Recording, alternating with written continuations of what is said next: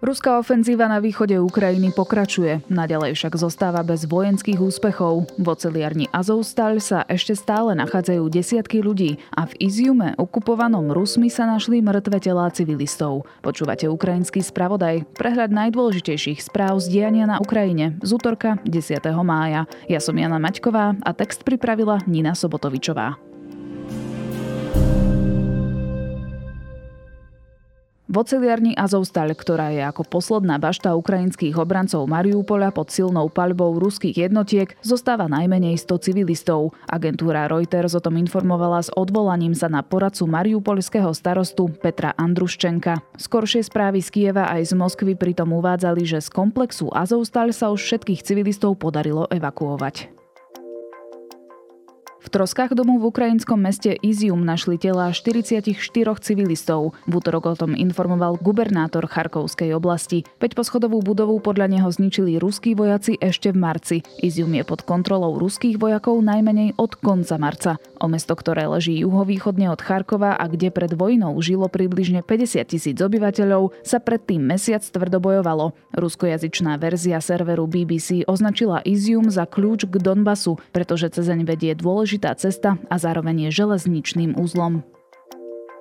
Rusi už na Ukrajine stratili 26 tisíc vojakov, informoval generálny štáb ukrajinských ozbrojených síl. Rusko podľa nich dosiaľ prišlo aj o 1170 tankov, či 2808 bojových obrnených vozidiel. Stratilo aj 158 vrtulníkov, takmer 200 lietadiel, či 380 dronov.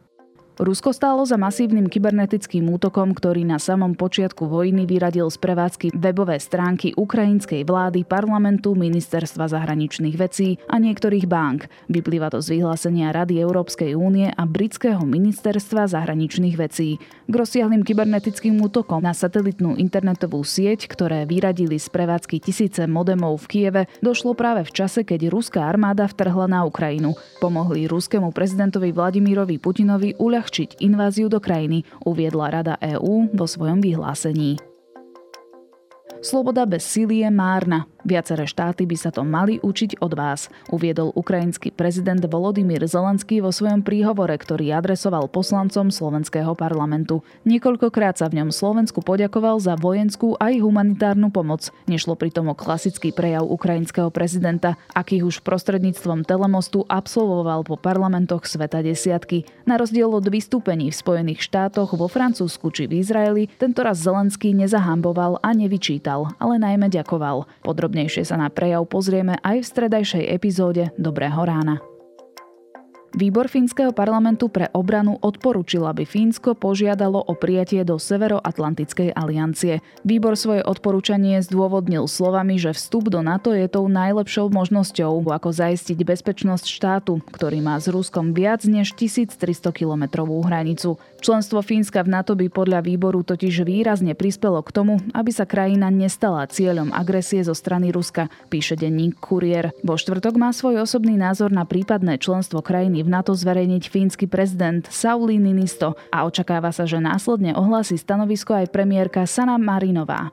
Vstup Fínska do NATO podporujú aj viac než tri štvrtiny jeho obyvateľov. Vyplýva to z prieskumu, ktorého výsledky zverejnili v pondelok. To predstavuje významný nárast v porovnaní so 60% z marca, píše agentúra AFP. Pred ruskou inváziou si pritom väčšina Fínov pochváľovala neutralitu a krajina sa do aliancie vstúpiť nechystala.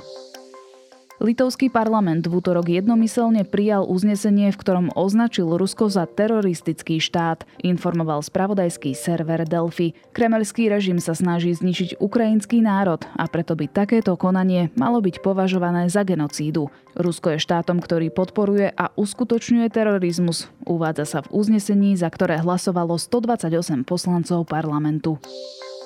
Ruská verzia YouTube, platforma RUTUB, je už druhý deň offline. Z prevádzky ju vyradil počítačový útok, ku ktorému došlo len pár hodín pred plánovaným vysielaním vojenskej prehliadky Dňa víťazstva z centra Moskvy.